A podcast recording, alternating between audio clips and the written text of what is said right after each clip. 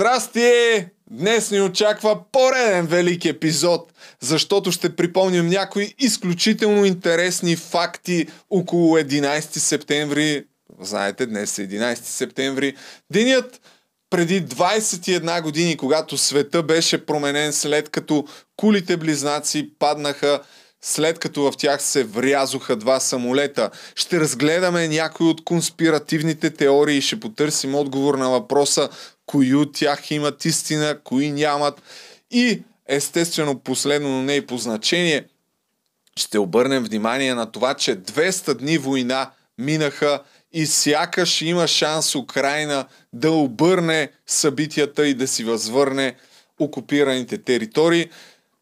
Повече за това ще си говорим след малко с Асен Генов. Ще направим и кратка рекапитулация на най-важното от седмицата, разбира се, а именно провалът на провалът на служебното правителство и лъжите на Румен Радев и на служебното правителство в лицето на енергийния ни министър, свързани с Газпром. Газпром официално казаха, че не искат да имат вземане-даване с а, държавата. Това беше признато от енергийния министр. С други думи, тия хора ни направиха за смях пред цяла Европа, след като седмици наред обясняваха, че е неизбежно да не преговаряме с Газпром и едва ли не има реален шанс да намалят цените на газа. Нищо подобно, разбира се. Освен това, какво още? Емо ще бъде тук, един от стажантите, който очевидно не се отказва. Той ще ни разкаже за един от серийните убийци на България, кой той ще видите в таймлайна. Междувременно ви напомням, че трябва да се абонирате за канала. Ето този път се сетих на време. Ще правим и анбоксинг. Естествено, възвръщаме рубриката с анбоксинга. Имаме някаква пратка, не знам откъде. И това е. А, ще използвам възможността да кажа, че отпаднахме на европейското, но през седмицата, когато аз съм в Париж, ще има специален епизод за това. Марто ще се, възвър... ще се върне тук и ще участва и въпреки, че мен ме няма, ще разберем какво е станало, дали е скрепил българо-съветската дружба там, било то с Русия или с Беларус. Но да, отпаднахме от групите на Европейското първенство, но записахме една победа и като цяло нашите играха много добре, за което трябва да ги поздравим. Нали? Но очаквайте два баскетболни епизода в, а, до края на Европейското първенство, което свършва на 18 септември. И това е май. Започваме с най-важния политически обзор. Отново се завръщаме рубриката Неделник. Знаете, контракоментар с Асен Генов. Замълчи сега. Не само, че ги подготвям. Не само, че ги подготвям, а дори по идея на драгите зрители, може да пусна камери с такива камери, чаши с такива специални символни фотографии на тях. Разбира се, сигурно ще трябва да получи съгласие на част от авторите. А, Примерно от светения да паметник на съветската. Ай, не, ще разберат. Аз а, ги познавам. Това е, това е готино. Повечето да. от тях ги познавам, нали? И няма как ще трябва да ги питам. Така че идеята е в развитие. Сега продължи встъплението.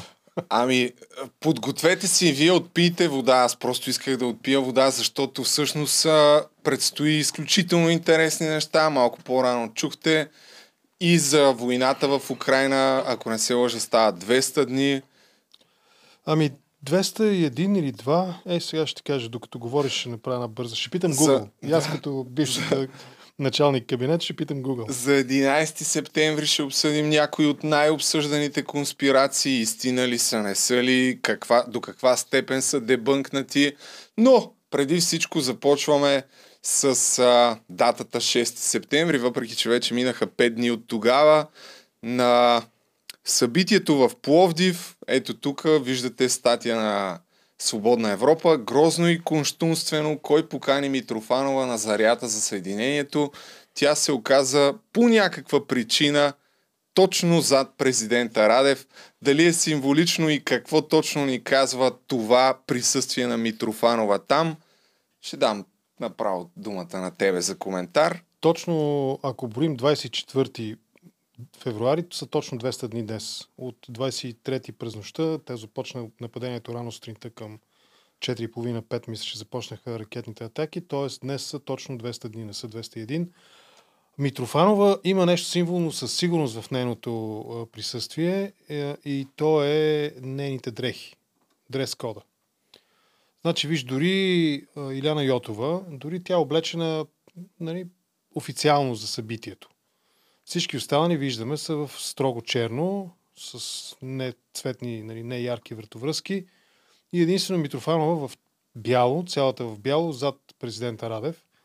А, тук има поне няколко дразнещи и смущаващи неща. Първо, зад президента. Нали, това е знаково. Категорично е знаково и никой не може да му убеди, че това е случайно.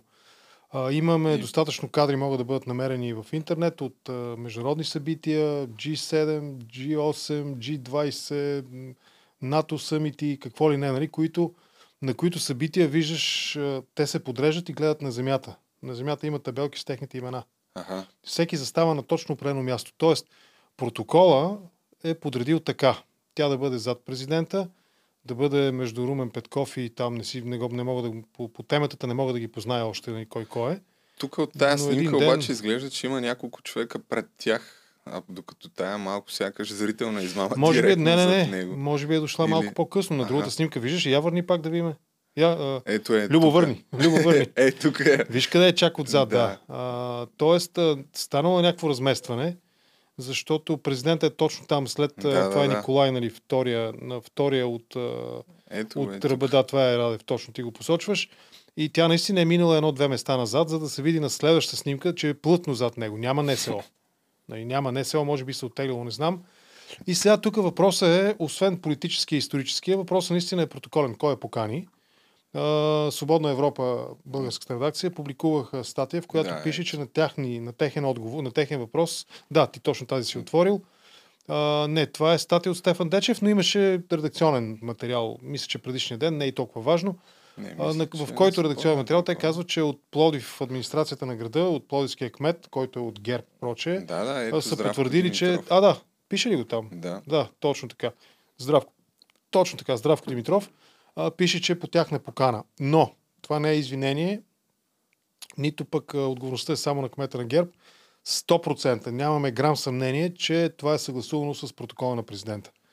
В този смисъл и Герб Пловдив, и президента, и неговата администрация са приели, че Митрофанова е окей okay да присъства на това събитие. А вече исторически погледнато това е нелепо, защото единствено Русия, дори високата порта, нали, дори те, макар и с несъгласие, не са противодействали на Съединението на България.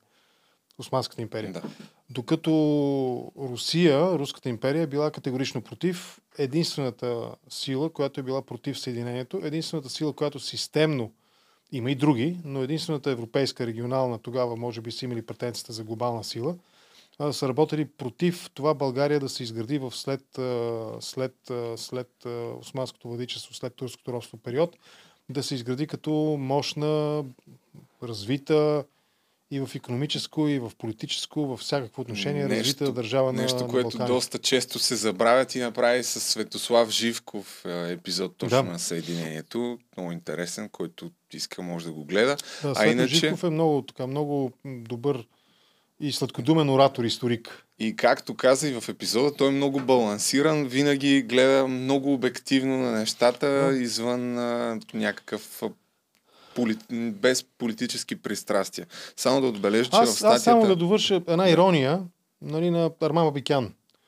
Не е моя, затова нали, ще цитирам автора. Той каза Митрофанова да присъства на Деня на Съединението е точно толкова нелепо, колкото странно, аз допълвам нелепо, колкото да, примерно, да, така, да поканим да, турския посланник на 3 март на честванията, да е зад президента. А, ами, в тая статия на, на Свободна Европа, все пак да кажа, че от президентството не са потвърдили дали е била съгласувана предварително поканата с тях от а, от община Пловдив, но тук те са дали думата на бивш посланник на Москва Илян Василев, наш посланник в Москва, който казва, че няма как да не са знаели. Там по протокол не, абсурдно е, така че със сигурност са били окей okay с това. И припомнят някои от а, гаврите буквално на Митрофанова от последните месеци след началото на войната в Украина с българския народ а, който тя нарече подлоги. След това се оправда, че не знае ли там, а, термина, превода какъв точно бил. А, с... а така ли? Да, да, да, да. Това беше още преди месеци. Бяха пуснали във Фейсбук. И аз мога, мога тогава да услужа веднага с една тетрадка ми с термини, които българските премиери да използват по отношение на Москва и те могат също се оправдават, че не знаят какво означават. Нали аз в смисъл има достатъчно, особено сега в военно време, нали, достатъчно нови, дори неологизми има и добре позабравени стари. Срав, сравни, сравни освобождението на България през 78 с а, руската военна агресия в Украина днес и ред други изцепки, които, за които много хора смятат, че трябваше да бъде изгонена, но ви, ето, че тя е на пър... Това всъщност е първото и официално а, посещение а, след на началото на войната, да, на публично събитие. Да не, да не забравяме факта, че буквално седмица след 10 дена, де факто, 9 дена след началото на войната, на 3 март, а, тя, не беше, тя не беше на 3 март, тя отиде предишния ден да. на Шипка. Ако си спомня, драгите зрители би трябвало да си спомня, да. Отиде сама на Шипка и така нататък. А, гледай сега, това, което е очевидно и то просто нали, строи от цялата нейна личност, външност и действия на Митрофанова, е, че тя наистина се изживява тук като, ако не като е, наместник някакъв, нали, наместник губернатор на Владимир Владимирович, поне като негов глашатай, нали, като човека, който ходи с барабана по площадите и нали, съобщава какво ще става. Да припомня, че тя имаше позиция за Газпром, нали, за газа. Да, О, да. Разбира се, че ще има, защото Газпром е руски държавен инструмент. Нали, той не е някакъв пазарен играч, нали, с който се ръководи по правилата на свободния пазар и така нататък. Но тя ни даваше съвет как там, какво беше, имаше, нали, с... Как с... да плащаме... Да, как да плащаме, как ще бъдат възстановени да. всички тия неща, нали, ако ние малко се да. нали, смирим, снишим, както би казал другар Живков. Така че тя е, отдавна е минала, отдавна е минала всички, всички норми на дипломацията и, и наистина е, странно е това, че и Петков, премиера Петков, Кирил Петков, я търпя толкова време без най-малкото можеше някаква много остра протестна нота или нещо от рода, или да предупреди по някакъв дипломатичен начин, че още един път така и чемодан вокзал Москва нали, ще последва.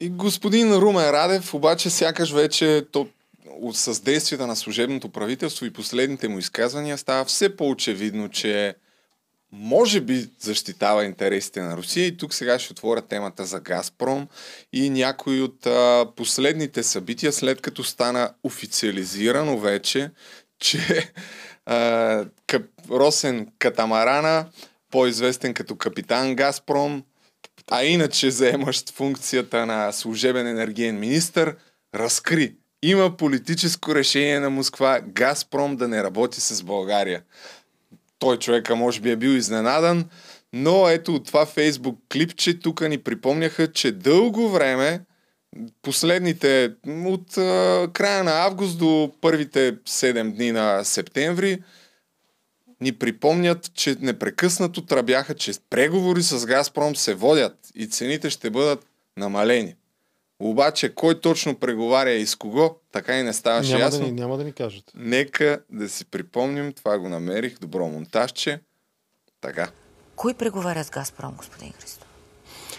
Значи, с Газпром и преговаря българската страна, която е страна по договора. Това е Българгаз.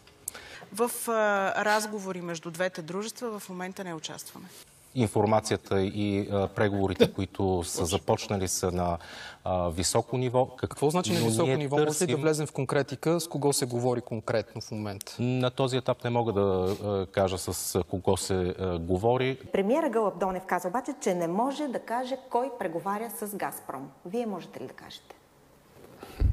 Щом премиера не може, със сигурно и аз не мога, но мога да кажа, че се преговаря с Газпром. В а, разговори между двете дружества в момента не участваме. Какво? Не. Няма такива работи. Що лъжи? Що лъжи? Така, само да припомня, че предния епизод те, те нямаше тогава, но аз пуснах достатъчно доказателства на експерти, основно на вас Коначев, който а, буквално излезе прав, заявявайки много отдавна, че няма да доведат до абсолютно нищо тези така наречени преговори и че въобще не може да става въпрос за каквито и да било а, преговори. Тук хронологията малко беше объркана в това клипче, но да, Газпром изненадващо не ни иска и не ни обръща внимание. Христ, Обаче пък... Как се казваше? Христ... Росен, Росен Христов. Христов. Да, Росен Христов в, в, така, в административния език има такова понятие врит. Нали, временно изпълняваш длъжността. Той е срит. Случайно изпълняваш длъжността. Ами да, за съжаление обаче най-вероятно ще донесе до, ще доведе това до някакви сериозни последствия, ако се стигне до това арбитражно дело. Ние преди с тебе тук... Заговориха. Може би са чули нашите съвместни неделници. Заговориха. Алелуя! Президента Радев преди 2-3 дена, когато се срещна поредната глупост. Ето, Среща е се с Лукойл. Да, Но тогава, коментирам. след това, традиционните... Това утвърди се в България някакъв такъв много интересен, забавен за мен журналистически похват. Е, така, смята се, че се произвежда новина.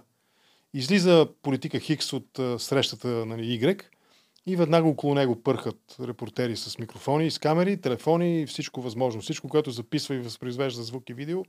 И те са около него, около въпросния политик Хикс. И веднага във Фейсбук заваляват едни анонси такива. Извънреден брифинг, включване, президента, премиера, еди кой си, нали, ни просветлява ни по еди какви си въпроси. И на едно такова просветление, нали, той снисхожда. Президента снисхожда до раята, защото нали, вече се готви. Предполагам, че вече се събужда сутрин нали, с а, така... Вероятно сред най-близките си репетират вече ни господин президент. Нали, господин президент, нали, нещо от труда.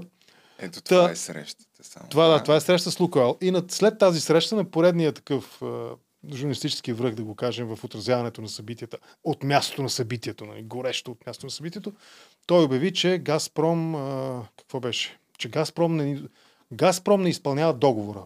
Цитирам го по смисъл. Е, добре, да ние си изтъркахме, нали, на мен сигурно два-три кария са ми се появиха нови.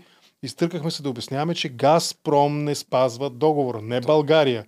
Не това, което е, случайно да. изпълняваш длъжността Росен Катамарана и неговите колеги нали, там в е, Галабарника, най-общо казваме, да го наречем така символично, нали, този, метафорично да го наречем служебния кабинет.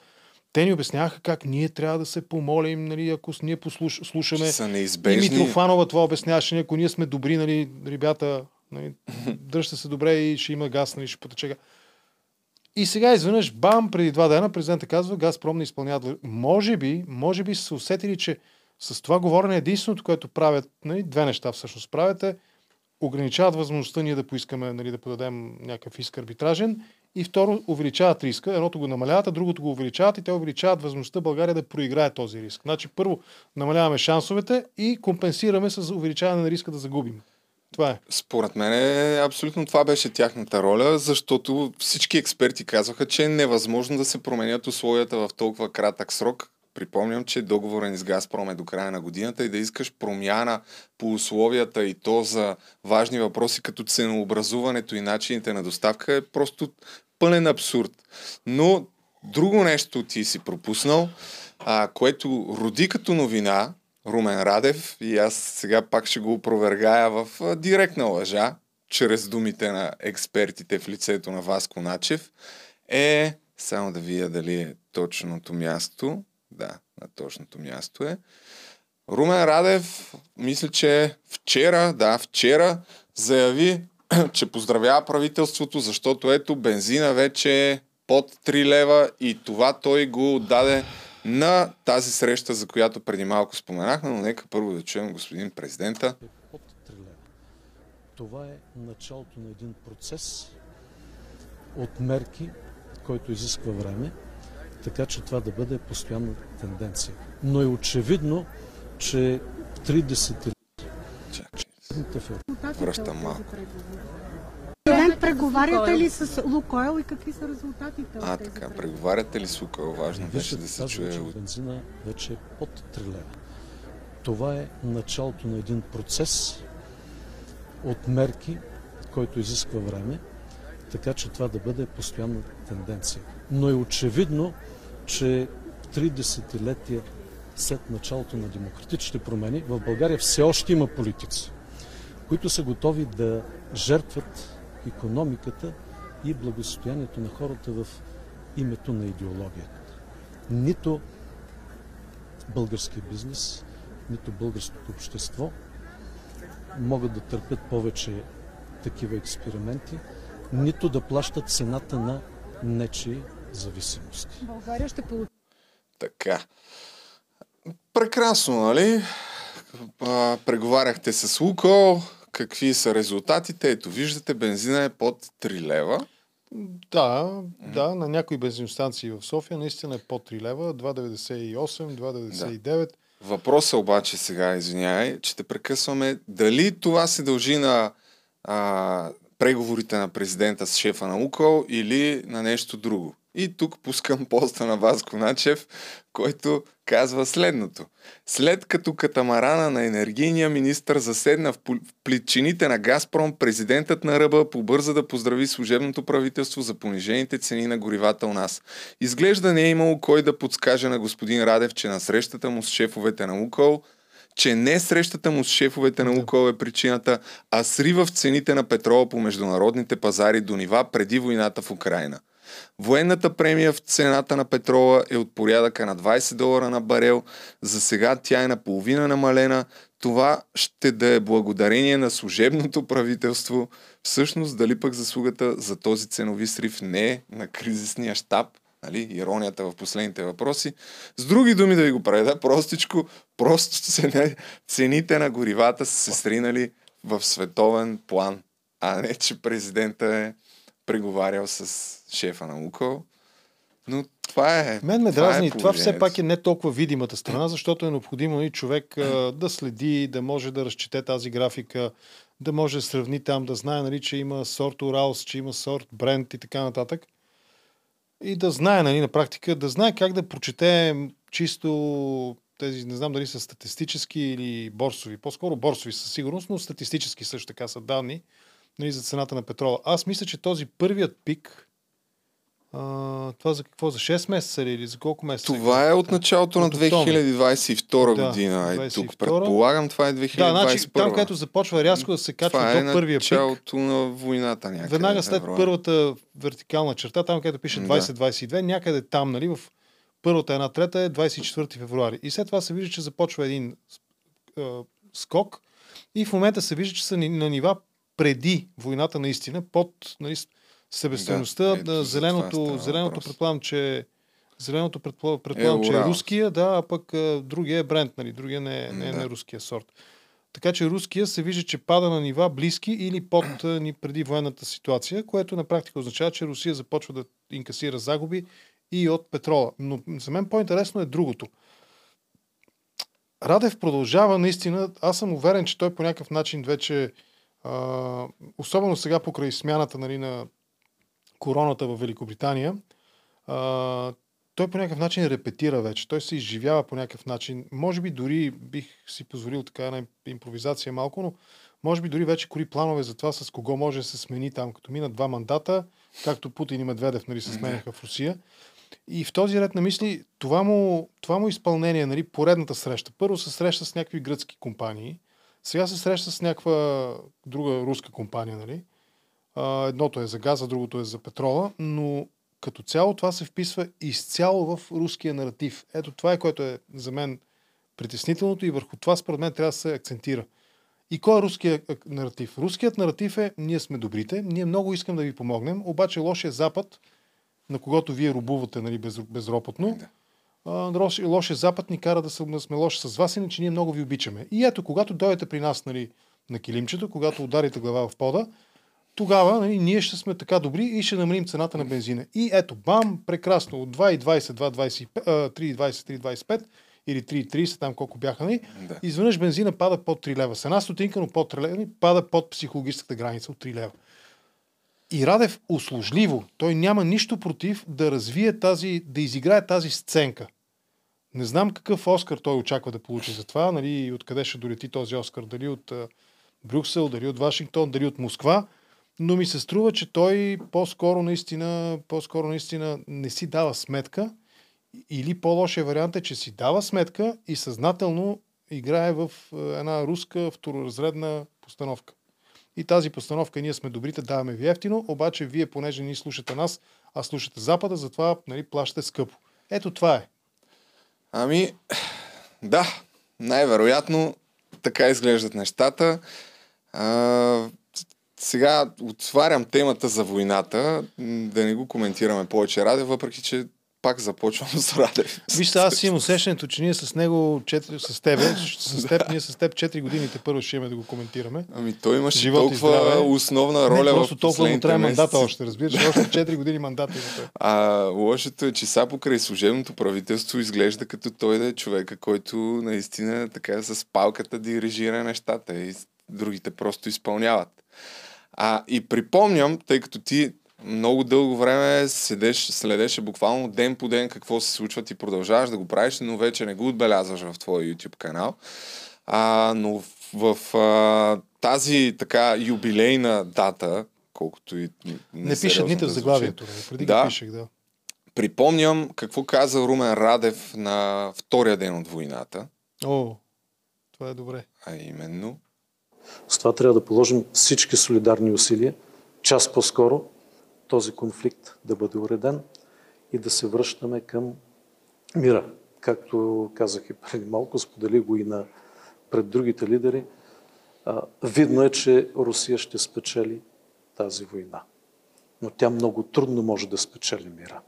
С агресия мир не се печели. Затова е наша отговорност да правим всичко възможно по-бързо да се възстанови мира, да се възстановят дипломатическите отношения – Действително, в първите дни от всякъде се смяташе, че Русия ще спечели бързо тази война, но да си политик но на тогава, такова ниво... в един контракоментар с Калин Димитров, ние казахме ясно тогава и той обясни нали, доста колоритно и живописно в типичния за него стил, обясни, че всъщност те първо предстои да видим самоотбраната, съпротивата, партизанските акции, диверсионните действия на украинците, защото те ще се бият за всяка къща, на всеки ъгъл, на всяка улица, във всеки град и във всяко село в Украина. И точно това виждаме 200 дни. Ето, нали, това сега ще ти дам думата да кажеш какво става. Тук видях една статия в Deutsche Welle, военен анализатор. Русия няма ресурс да противодейства на украинското контрнастъпление. Излезе Зеленски каза, че са върнали хиляда квадратни километра от територията, която това е, е била. Малко, малко старо е. От кога е това? От един ден, не знам а, е кой го цитира, не мога да видя. Тук коя из... BBC е... BBC. BBC. Да, може би те, те внимават да са така максимално близо ага. до проверената и проверимата информация. Та, какво е положението в момента в Украина? Гледам, че попада ми във Фейсбук, че си възвръщат а, доста територии. Така ли е? Какво се случва? Да, да, да. Сега ще така. Сега, да. Ето го клипчето, дето искаше да... Ще го да пуснеш. Пусна, но когато, ами ако кажеш сега... Чакай след малко. Добре. Я, задръж го така, не? Добре. Задръж. Добре. Та, първо да завършим темата с Радев наистина, но много добре, че го намери този сад. Русия ще спечели тази война, тя не може да спечели нали, мира. Това са някакви такива, може би, може да се пробва да пише текстове на кавари на песен на Pink Floyd, примерно, нещо от рода, нали? Ще му се получи. А и предполагам, че Роджер Уотър ще е доволен, нали, от текст написан от Румен Радев. Но, но, а, всъщност, трябва да си признаем, че Корнелия Нинова беше права. И тя беше права в това, че ние с нашите действия продължаваме войната. Всъщност, ако ние бяхме интегрална част от Запада и ако ние бяхме категорични като държава, като политическо ръководство на държавата и като действия, проистичащи от това единодушие с Запада, и бяхме правили всичко възможно да помагаме на Украина, видимо от хода на военните действия сега, войната можеше да е свършила много по-рано с победа на Украина и с капитулация на Руската федерация. Дай сега да го видим клипчето.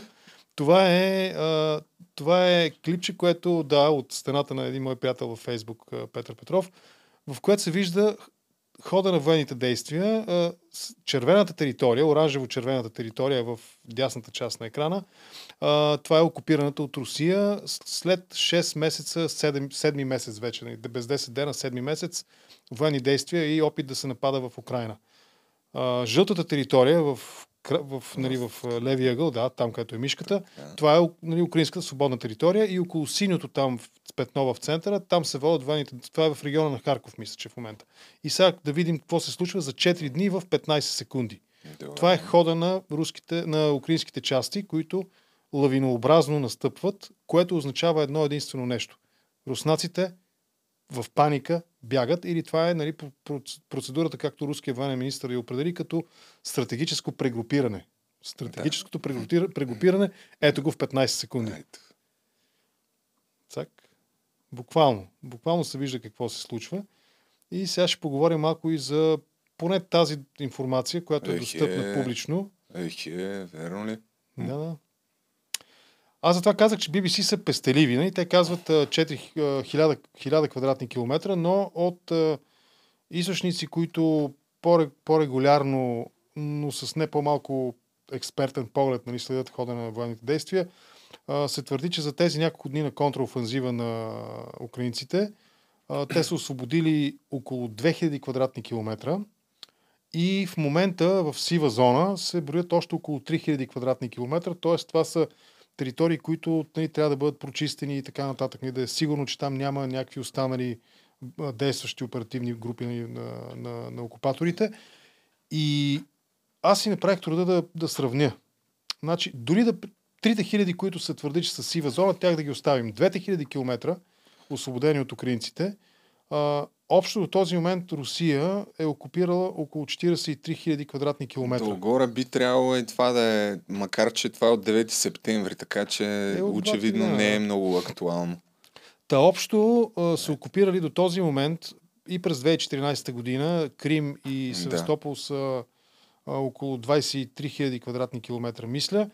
Общо са окупирали от началото на инвазията още около 18, не, 23, 23, 20, 26, 26. Абе, общо са 43 000 квадратни Аха, километра. С Крим. С, да, да, с Крим. Крим и Севастопол са а, 23 или 26 хиляди квадратни километра, общо не съм сигурен. Останалите, и още толкова някъде. Да, 26. Останалите да. около 18 хиляди са окупирани от, време, от началото на войната. Ага. И от тези 18, защото Крим все пак е заварено положение, от тези 18 000 квадратни километра до този момент се твърди, че около за 4-5 дена контрафанзива са освободени около 2000 квадратни километра, т.е. това са близо 10, повече от 10% за 4 дни. И аз направих една справка за себе си. Това са 10, нали, тези, не 10, ако говорим за 5000 общо, това са около 10 Софии са освободени. А ако говорим за 2000 квадратни километра, София е около 500 квадратни километра на площа на София. Значи това са 2000, 4 Софии. 4 Софии са освободили по мащаб, по площ. Нали, по, по площ. А, и това е, да, Ти, учи... Би, да? би трябвало да имаш по-сериозно наблюдение, ама чакай само да намеря. Понеже видях Кали... професор Калин Янакиев, който mm-hmm Аз честно казвам разбрах за него след като започна войната в Украина, но започнах да, да го следя и той има много интересни а, разсъждения и анализи. А, това е втората му статия, която разказва, че путинският трол е узурпирал, така да се каже, коментарите на предишната му статия. Сега не можех да я намеря, но предишната му статия е за това, че казионните медии, нали, големите медии, сякаш не говорят толкова вече за войната, именно защото започва обрат. Тоест, украинците почват да, да настъпват и да си завземат територии и това нещо не се говори толкова в българските медии, които обикновено и ти си коментирал доста често, че по-скоро представят позицията на Путин и на Кремъл, отколкото да, отдавна го бях казал това още в самото начало, не в самото начало, някъде по средата, преди два месеца, три да речем, че нашата, нашата информационна среда е така структурирана, че информацията за Украина от Украина догонва, изостава. Водеща информация за войната в Украина е през руски или е, проруски информационни канали. И аз сега, между другото, в момента съм м- сдържано оптимистичен. Защото все пак фронтът е огромен. Нали? Да, Ние говорим то, за... То в момента обсъждахме видя, горе север, север-исток нали, на Украина. Е, те първо трябва да минем ето, на ето, запад и на юг нали, в Украина, там към лилавите територии. Да. Първо трябва да говорим. Нали, долу в долната част на снимката, на, картинка, на картата. Това е огромен фронт. Аз не помня колко, но дали не бяха общо дължина 1800 км, нещо от рода, някакви нали, много, много километри фронт И е трудно да, ако сега да горе в горната част, там където е Харкив, нали, да. точно да е там където е мишката, ако сега там някаква така, инициатива имат, те първо трябва да видим надолу и към Донецк и оттам към Крим, към Мариупол, към нали, да. каквото ще, ще подсигурят и юга и запада.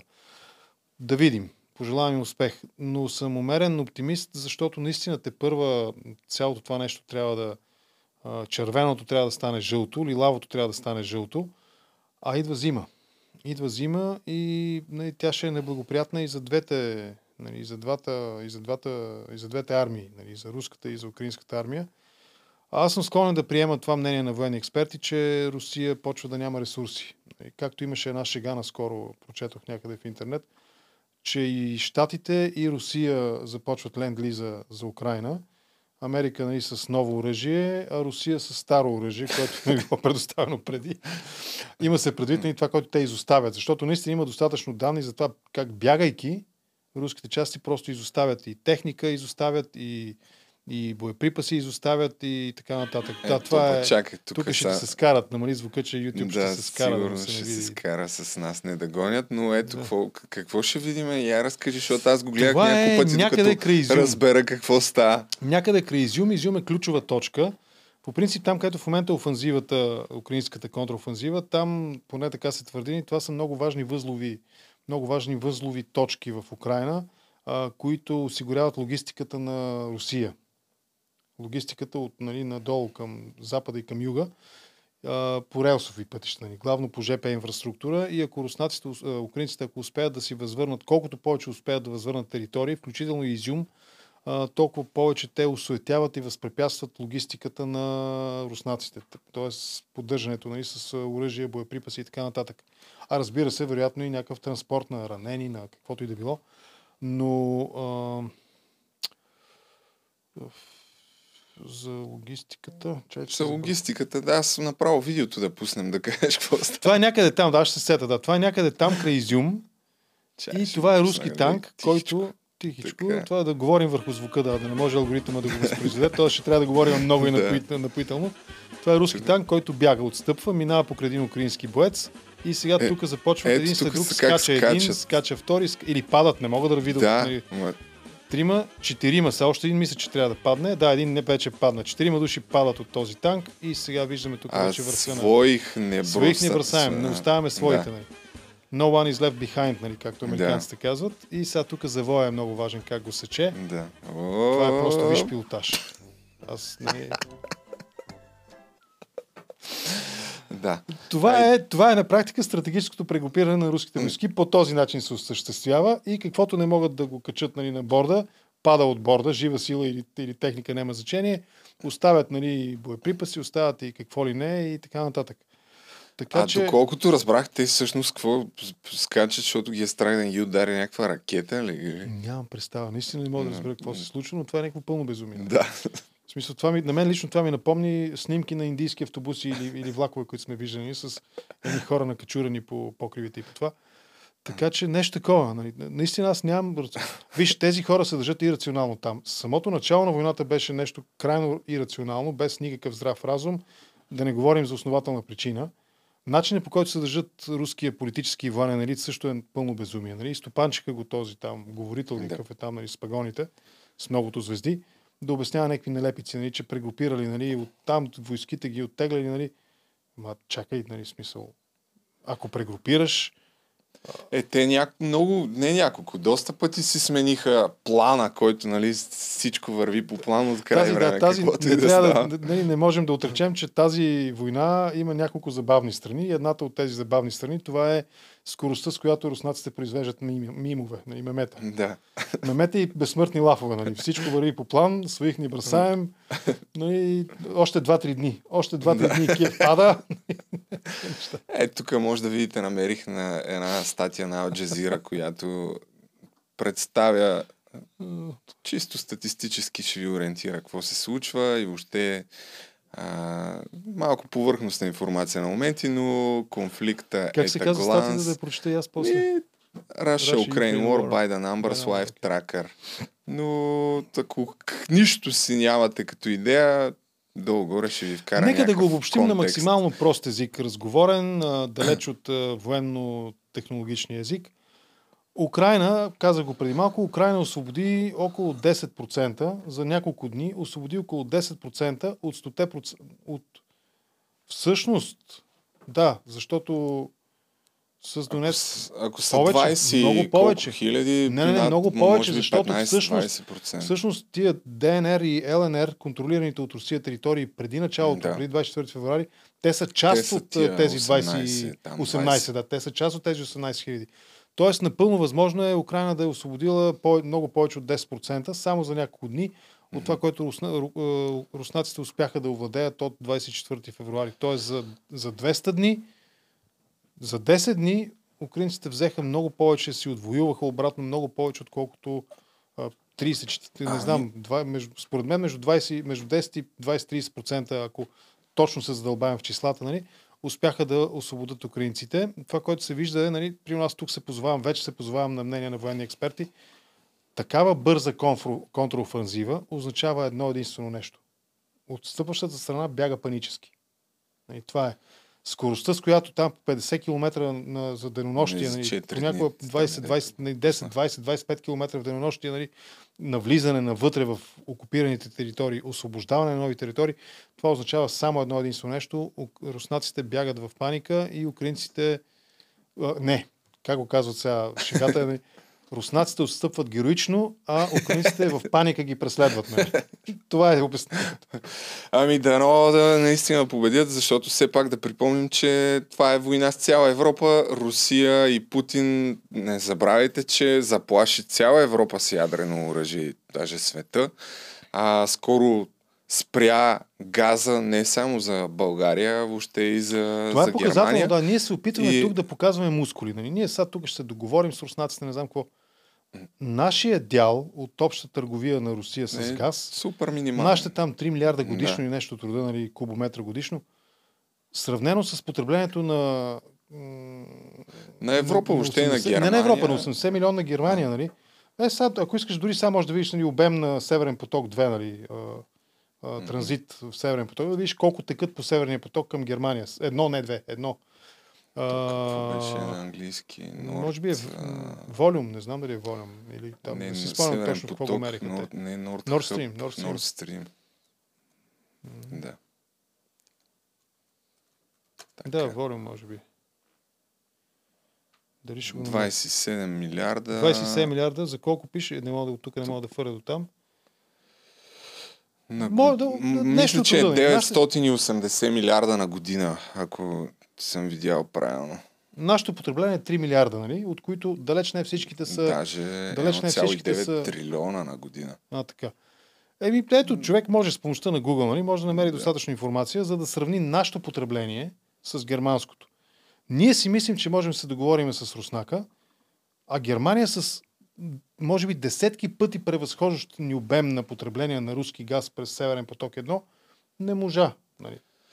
И аз ще цитирам Веско Дремджиев, който го слушах в едно интервю по Дарик, който каза колко медии ще кажат, че това на практика е обявяване на война на цяла Европа. Нали? Никой няма да каже. Ма не, те, нашите медии няма да кажат, че всъщност, всъщност тези хора а, позорят България. Това е точната дума. Радев, Катамарана, всичките тия нали, от Да. кокошкарника, служебния, служебния кабинет, всички тези хора, те в момента позорят България, защото те дори не могат, дори в позицията на по-слабия, ако приемем хипотетично и теоретично, че България е в по-слаба позиция, а тя не е такава, защото България преговаря, ако изобщо е необходимо да преговаря с Русия, тя преговаря от позицията на две много силни, два много силни факта. Факт едно, България е член на Европейския съюз, т.е. България преговаря и като член, а дори бих казал и от името на Европейския съюз с Русия. И второ, България е член на НАТО. Тези два изключително мощни фактора, тези хора, тези душици, те в момента, ги, е, те в момента ни, те ни позорят наистина. Със своите действия те ни позорят. Еми, това е, това е положението. Аз честно казвам не знам как ще се оправи, кога ще се оправи, ама а, завършваме с няколко думи все пак за 11 септември, 11 тъй като днес е 21 години. 21 години, откакто бяха свалени двете кули близнаци в Нью Йорк. не съм подготвил то се заслужава това за цял епизод да се направи а, с всичките конспиративни теории. Голяма част от тях са дебънкнати, пак кои не са дебънкнати.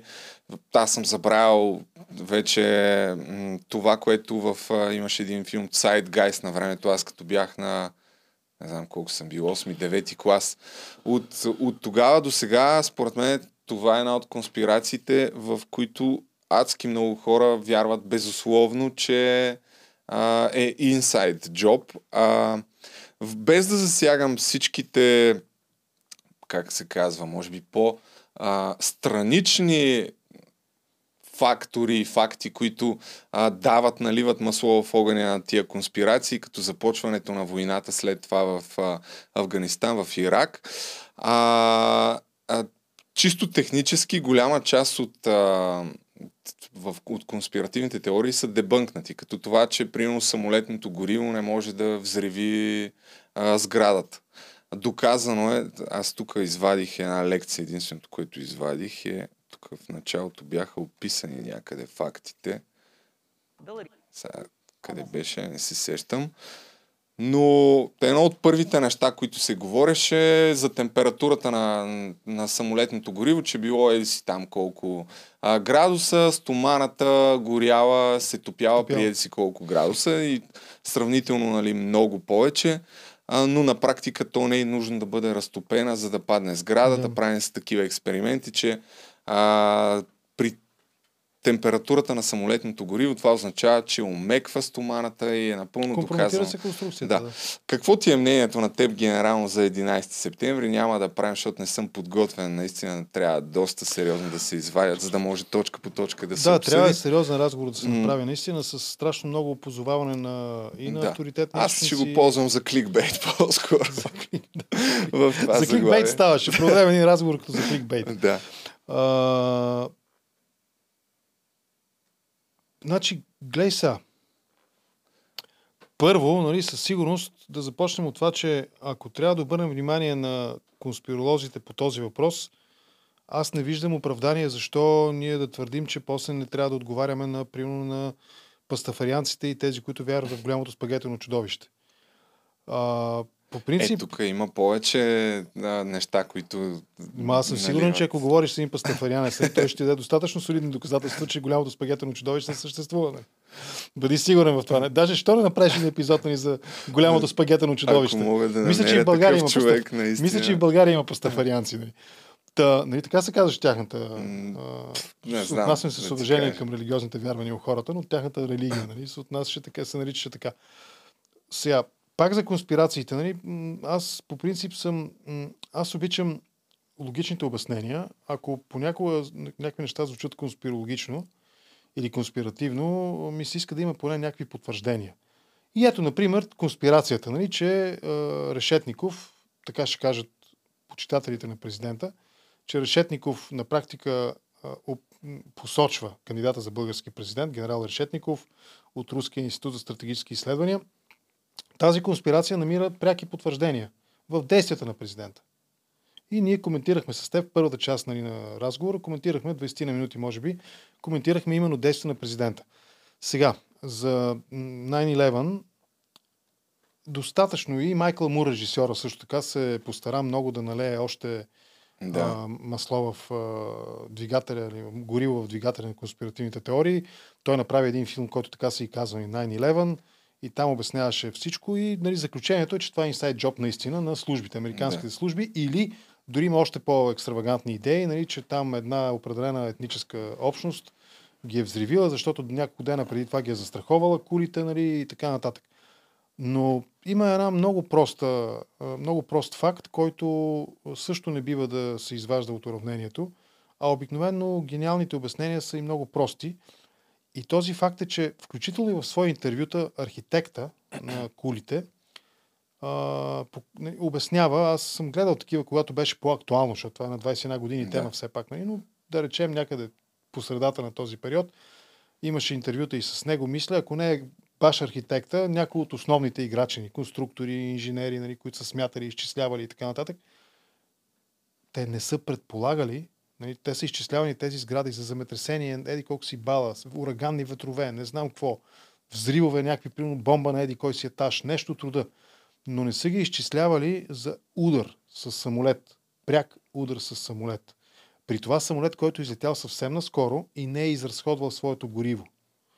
И всъщност при този взрив, нали, при този удар, взрива, който се получава, керосина, който гори, той наистина, както ти го описа, от високата температура не буквално разтапя стоманената конструкция на колите, а я компрометира до степен тя да почне да се руши. И всъщност това, което се получава след това е като ефект, нали, като паднат два-три етажа някъде на високо и след това доминото. Pancake swap, да. Да, че... да, нали, точно. Падат горните етажи, натежават да на долните надолу, да. и, и така. А, конкретно за тия неща със сигурност е доказано, че може да се случи. Там основните а, митове, които са плод на дебати, аз ще се постарая, това според мен ще е интересен епизод, е за сграда 7, която е отстрани, не е ударена от самолет, но въпреки всичко и тя пада. А, причината, официалната версия е, Пада че заради пожар, заради калотера от демидж, т.е. че така или иначе след като са паднали кулите са достатъчно близо, че са я навредили и след това пак и възниква пожар и по същия начин пак пада и тя, пак така наречения pancake swap и а, има там теории, че има взривове. Да, много е дълга темата, просто реших да кажем нещо, но а, със сигурност хората от моето поколение и аз дори, аз много дълго време вярвах, гледал съм и филма и на Майкъл Мур, и Zeitgeist, и Loose Change, в тези неща там представени като факти, сега една голяма част от тях не са факти. И за Пентагона също се коментира паднал ли е самолет, па ракета ли го е ударила, дупката, която е оставена там, няма как да е имало самолет. А, но по-интересни бяха някои от нещата, които Майкъл Мур а, говори. Доколкото си спомням, имаше и някакъв дълг също и самолета се разбил точно в сградата на Пентагона, която отговаряла там за попълването на този дълг. Това в подкаста на Джо Роган го бях а, го бях чувал. Има обучения, които са правени пък точно същия ден. Има много неща, които действително наливат масло в огъня на конспирациите и си заслужават. И не знам дали си правил епизод по тази тема. Не, не, аз контракоментар доста по-късно започна, но не, вероятно през тези няколко години според мен вероятно продължа... съм коментирал темата. Нали? Сега не помня всички Аз видях, че българско рационално общество днес имат специален епизод с някакъв са, аз знаеш какво се замислих, докато го намериш това на БРО. А, Ето е, това име, не знам Това, което се замислих е, че всъщност а, както казваш ти, нали, така, говорейки за една определена възрастова категория на българското общество, група в българското общество. А, през тези кури, атентатите срещу курите близнаци, те си обясняват войната в Афганистан, войната в Ирак. Да, именно, да. Ама, Това има скъпи прези. наши млади зрители, моля ви, почетете малко за ролята на Садам Хюсейн, примерно, като говорим за Ирак и неговите топли, близки, сърдечни взаимоотношения с страните от бившия социалистически лагер, сред които е и България. Поинтересувайте се малко за това каква дейност е осъществявала Българската комунистическа партия с страните от арабския свят. Поинтересувайте се малко за един период от, сега да да не сбъркам годините, от 78 до 88 Афганистанската война на Съветския съюз, нали, нахлуването, нахлуването на Съветския съюз в Афганистан, опита на Съветския съюз да преформатира а, няколко държави от а, арабския свят а, да ги преформатира по комунистически режим, да прекъсне, да, да, да свали а, управляващите там и да установи комунистическа власт. Самия Афганистан, нали, потърсете снимки на това как са изглеждали градовете на Афганистан през 70-те години, как са изглеждали жените, как са ходили по улиците, мъжете как са ходили. Изгледайте един великолепен сериал, има и ти го изгледай, ако не си го гледал, Спай, с а, този, а, той е в Netflix, мисля с актьора Борат, как се казваше, Саша, ага, Саша, Саша Баран Коен. Да. Мисля, че той игла, игла граната роля. Това е един изключително интересен, базиран изцяло да. на историческа истина сериал, да спай точно така.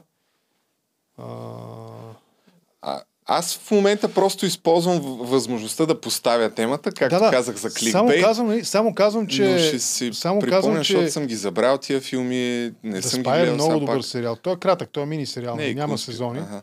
Не, не, той е конспиративен. Той е ага. точно за този, този регион там. А, как са изглеждали също културния живот, как е бил в тези страни. А, Иран също е много ярък пример за това нещо. Какво прави, какво прави Съветския съюз, как се стига до Ислямската революция. Всички тези неща ги има в историята. Тоест, скъпи наши млади, драги телевизионни видео и YouTube зрители, уви, лошата новина за вас е, че светът не започва с вас. Нито пък ще свърши с нас, няма да свърши за щастие и с вас светът. И в този ред на мисли, нали, кулите близнаци, те не обясняват нито Афганистанската война, нито иракските конфликти, нали, войници, военни конфликти, нито те са просто един епизод от някакъв низ от действия. Тъй както, нали, ако говорим за Афганистан, нали, за, примерно за талибаните в Афганистан или нещо от рода, ами те, тях не можем да ги свържим само с дейността на Америка, на щатите. Тях, нали, историята на Афганистан, тя е много тази, тази, която ние познаваме нали, с, нали, с, ако щеш, дори тероризма. Тя е много тясно свързана с Съветския съюз. Едно от нещата, освен че промениха света този атентат, а, чисто дори провер... като проверки на летищата, войните, които започнаха след това и така нататък, те промениха много и а, според мен дадаха много сериозен хляб на тия конспиративни теории. От тогава насам повече хора вярват от конспиративни теории, в колкото наистина в рационалното мислене и в фактите. Ами, да. Според мен до голяма степен се дължи на, на това. А... Липсата, липсата на знания. Липсата на знания е наистина изключително добър фактор, който подхранва. Тор. Той е на такъв, как се казва, подобрител на почвата, нали? На, Аз съдя на конспиративните по, по, по себе си. Примерно много хора, конкретно, чисто технически за тия неща, много хора вярват, че е контролно взривена тази сграда. Нали, две, двете коли, което за да стане първо трябва да се направят някакви разрези, трябва супер много взрив. Тия сгради са под денонощно наблюдение и никой да не забележи такова нещо. А тези, които твърдят, е... между другото, че кулите близнаци са взривени с целенасочен акт, нали, терористичен или, или държавно терористичен, правителствено терористичен, те коментират ли факта Путин преди да дойде на власт колко сгради бяха взривени в Москва и в други населени места? Не, това е... Нали? То е с идването му на власт, да, това е много... Кампанията му, първата да. му кампания, тя е белязана от тези взривове, Чеченската война и така нататък. Но като заговори за промени... Като почна войната. Като заговори за промени, това, което всъщност за мен символното на днешната дата, 21 години по-късно, е, че и сега света се променя пак около 11 септември в момента и тече някаква, да се надяваме, успешна и до край доведена контраофанзива. Украинците изтласкват все повече агресора и окупаторите, така наречения разговорно руски фашизъм или расизъм. Те изтласкват расистите все по-навътре, извън своята територия, ни към границите от преди войната. И, и всъщност, всъщност, ако след кога беше? 11 септември 2001, нали? Тогава беше, да не сбъркам, или 2000 2000, 2001, защото сме 21 години, 2001, да. 11 септември 2001 до сега сякаш България все пак криволичайки, нали, куцайки, залитайки, понякога опиянена, понякога нали, под някакъв тежък политически махмурлук, но вървеше към, придържаше с, с променещия се свят, към, към цивилизованата част от променещия се свят. Нали, България се отдалечаваше от режимите, от диктатурите и така нататък. Докато сега струва ми се на сегашната символна дата на промяната, условно да го наречем сегашния 11 септември, който наблюдаваме в Украина, България сякаш в момента е много повече в рискова ситуация да, да изгуби своята ориентация. Нали? И един ден да се събудим с много тежък махмурлук, ама не от опиянение – а от а, някакво безпаметен такъв политически запой, нали, който предстои в момента пред очите ни. В момента всъщност това се случва един безпаметен политически запой, да, в който основните играчи ни обливат, огромния процент от тях ни обливат с небивалици, с лъжи. А, онзи с а, руския псевдоним, нали, руския валутен псевдоним, той шества по екраните и бълва нелепици. Нулево желание от драгите колегите нали, с микрофони и камери пред тях – нулево желание да се подготвят и да проведат смислен разговор. Оставят го да дрънка и да плещи глупости. А всъщност, всъщност той, е, той, е, той е не толкова някакъв гениален политик, колкото е безпардонен, за Костя говоря, разбира да. се, колкото е безпардонен а, меркантилен тип, който говоря изцяло в политическия смисъл на думата. Не охарактеризирам в момента а, личността, нали, физическото лице Костадин Костадинов. Говоря за политика с псевдонима Костя Копейкин.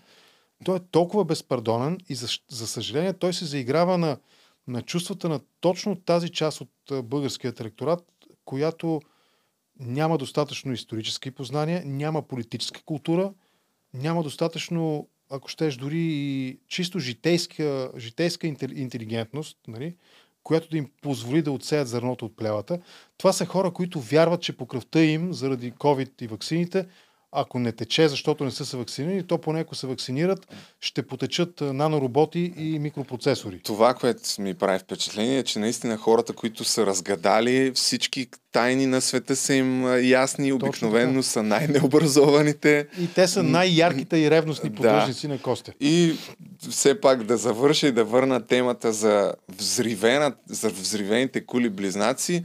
Сетих се за този филм Men on Wire, който разказва по действителен случай за този човек, който ходи на въже и през 74-та година май, още докато се строят кулите близнаци, или там не съм сигурен кога точно, и не са пуснати в експлоатация напълно, те с супер много усилия успяват едва-едва да пренесат необходимото оборудване, за да опънат едно въже от едната до другата кула и този човек ходи по тях. Ако не сте го гледали този филм, гледайте го, за да видите тогава пак през някаква случайност, защото те де-факто ги хващат, докато... А, то, а това е нелегална акция. Да, това е нелегална акция, а, но тогава, когато сградата още не е построена, едва-едва те просто носят цялото оборудване, което им позволява той да направи Ама с това, което Те за това конспиролозите казват, че това е държавна работа. Разбираш? Да, Стейт актър са го извършили. си колко души трябва да бъдат замесени, за да сложиш експлозив толкова, че да се, защото то не е само експлозив, те се правили някакви разрези, те, нали. Както и е, ще направя един епизод, ще видим кога, но защото и на мен ми е интересно, защото и аз дълго време съм вярвал във всички тия неща, без да видя а, фактите за голяма част от тях. И ми е интересно да си припомня и, и тези по- страничните неща, които са свързани и с войната, и там с някакви дългове имаше и какво забравял съм вече, но ще си ги припомня, ще направя специално един епизод, но наистина, за да сложиш толкова взривове, трябва, меко казано, да си луд, че може да стане без никой да не забележи. Я разкажи ти в края, какво става? В смисъл, виждам, че е така активен живот има около теб. Той е оня, отговаряте си, реагирате. А. Аз също съм намесен по някакъв начин. Нали... За този Откакто взехме да коментираме политически да, въпроси, сякаш... В предаването на Крум Сал последно ми пратиха, че участвал. Направих с труда да го гледам. Там каза, че съм финансиран от Светан Василев. Крум. А, а Крум Сал. Не Крум, този... Шибан, Симон, да, че съм финансиран от Светан Василев, защото съм спечелил картицата и може би това по някакъв начин има общо с нещата, които в момента коментираме. Ти си намесен... Аз, моля те, предай му на, как се казва той? Симон, Симон или Симеон. Симон, Симеон, моля те, предай му, ако знае къде са тези 4 милиона, нали, за които по телефона ти каза, Той... да ми каже да отида да си ги да. взема. Нали, и за него ще има. Нали, Симоне, ще ти дам там колко нали, процент някакъв ще се разберем. Само моля те, кажи къде са тия 4 милиона да ги взема. Нали каза човека винаги е. Той в... Аз нарочно не искам да му обръщам внимание, защото си давам сметка, че една от причините да го правя е това да печели внимание, въпреки че след това директно го поканих, той се отметна и не дойде. Да, Сега да, продължава да, да твърди, готов съм на всяка, всяка една точка на България. Аз Окей, okay, брат, аз не знам какво трябва да направя. Не знам как издържати. Виждате, че така доста се казах му, ела, нали, кажи. Да. Не, не, няма да дойда, ще дойда. И сега какво очаква някакъв? Всеки ден да му, да му каже, айде, кога ще го правим? Нали? А и а именно неутрална територия се разбира. Неутрална територия. Чакам да докаже а как, всеки как един, който... Не, не, не, как, а дали има? Дали има е въпроса? То... Дали виждаш някакво а. раздвижване на, на така тролска активност около твоя Виждам, прием? действително, виждам какво се случва? известно раздвижване. Ами и още не знам и аз какво се случва Но той до някаква степен е свързано и с а, подкаста, в някаква степен и с а, другите видеа, които така или иначе имат повече гледаемост. Тук, въпреки, че и тия почват да се гледат така, като за подкаст, мисля, че достигаме до бая хора. А ти за кои и... говориш други? Ими за другия Клиповете. канал там, дето качвам, да. Бях за Певски едно видео, сега за мутрите не толкова.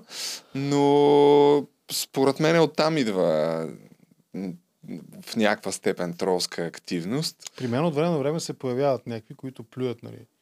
Любо така, Пачефо, еди как си, па, това по нали. А, платен или? Какво, какво казва? Не, вече не помня. Най- най-вече, най-вече струва ми се атаката е такава към политическите тези, нали. А, еми... Нещо в този смисъл. Са, аз в никакъв случай не твърдя, че съм експерт, но просто ми става интересно и използвам възможността, докато научавам някакви неща, да ги коментирам. Аз съм, То е... може би, защото ни, моят мащаб е малко по-различен и така имам възможност почти всеки безумен коментар. Аз съм абсолютно безпощаден. Моментално Бан, а почнах и аз да ги ban блокирам. User, особено, hide, hide user from в, channel. И да, да, да, да. От, а, от няколко месеца насам и аз ги блокирам. Особено във Facebook. Нека гледат, там... но без да пишат, ако да. обичат. Да, да пазят тишина. В YouTube. В кино. Това е като в киносалона, бе. Тези хора не разбират ли, че се намират в киносалона. значи, има ли в киносалона, примерно, някой да стане да каже, гледай, па тая колко лошо играе, нали, примерно. Или на тая, какви са и криви краката, или то само си мисли, че има мускули, а всъщност, нали. Аз не знам дали ще го спрял из, известията за коментарите, защото аз в uh, YouTube не получавам известия за коментари и там една идея по-бавно реагирам, ама като вие някой директно го махам. Получа, получавам, но във Facebook получавам и там ги блокирам. А във Facebook колко си личи, че са тролове. Аз имам изкарани не знам, то, мога да направя научно изследване за това. Сигурно имам да. блокирани там, имам над хиляда души със сигурност. Огромна част от тях са фалшиви профили. Най-обичам. Огромна част. Ти като си борец за демокрация, да, нали, не? защо не ни даш думата? Ми, ами, напри си канал, бе. Тро... Ама той има тролски ферми, нали? Те да си дадем сметка, че да. за тия неща, особено като направиш едно видео за комунизма, за Газпром дори. И веднага викаш. А сега тук на, за този епизод за 11 септември, въпреки че нищо, кой знае какво не казахме, ще има и яко коментари mm-hmm. за това, защото аз ще, нарочно ще не, го сложа в заглавие. Казахме всъщност, че това е, нали, това е безумие. Това са някакви... Огромна част от нещата, да. А, аз има, ще има... се отнеса към а, с изключително уважение към всички конспиративни теории. Просто в момента не съм подготвен списък а, едно по едно какви са най-съществените неща и какви са двете гледни точки.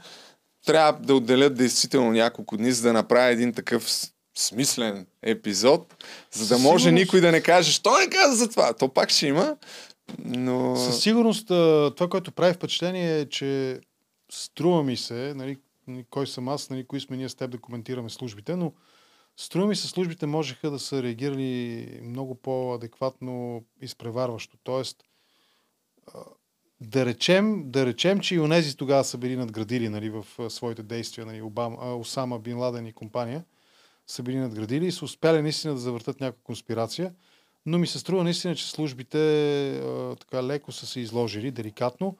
И аз съм склонен да вярвам, тук го казвам сериозно, склонен съм да вярвам на тази част от информацията, която казва, че а, вътрешните доклади нали, на ЦРУ, на това, това са били, че се подготвя атака с самолет. Да. Нали, склонен съм да вярвам.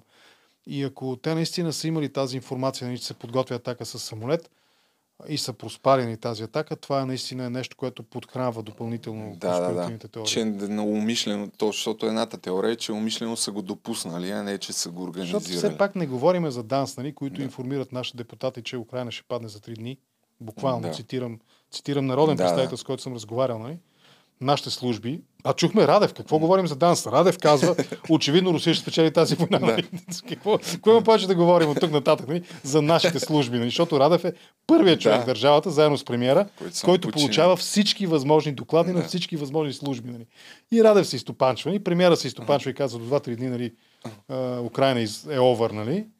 Огре. Нали? Това е нови. Да. Украина е Огре до 2-3 дни, а по Украина вече 200 дни. Даже, mm. даже Русия вече върви към Огре май съвсем скоро.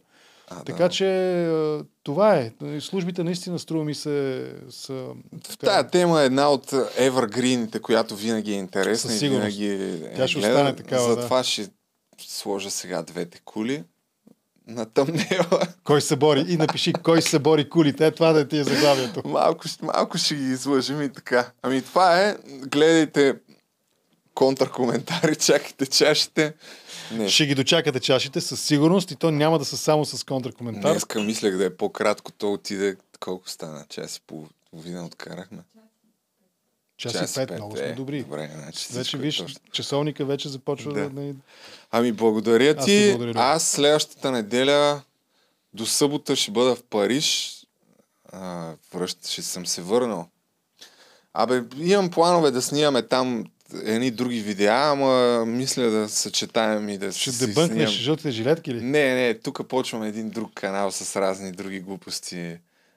Ни, нищо общо с политиката и разни такива неща, но мислим да снимаме в неделя. Това е бизнес империя.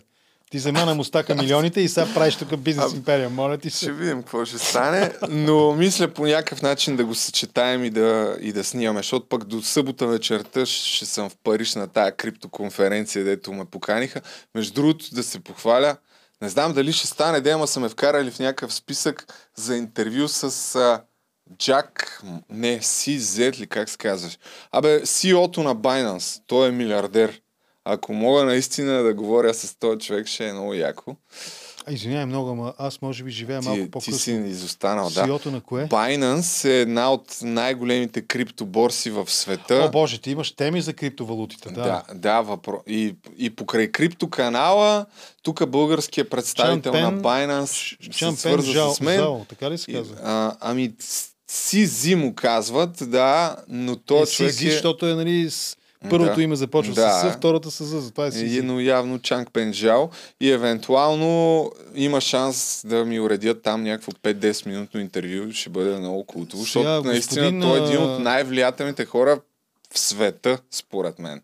Господин Шампен Зао или Жао, аз не мога да се похваля с такъв гост нали, в, нали, в коментар, но с радост казвам, си, че си. често ми гостуват Санцон, който е страхотен коментатор, наистина, изключително...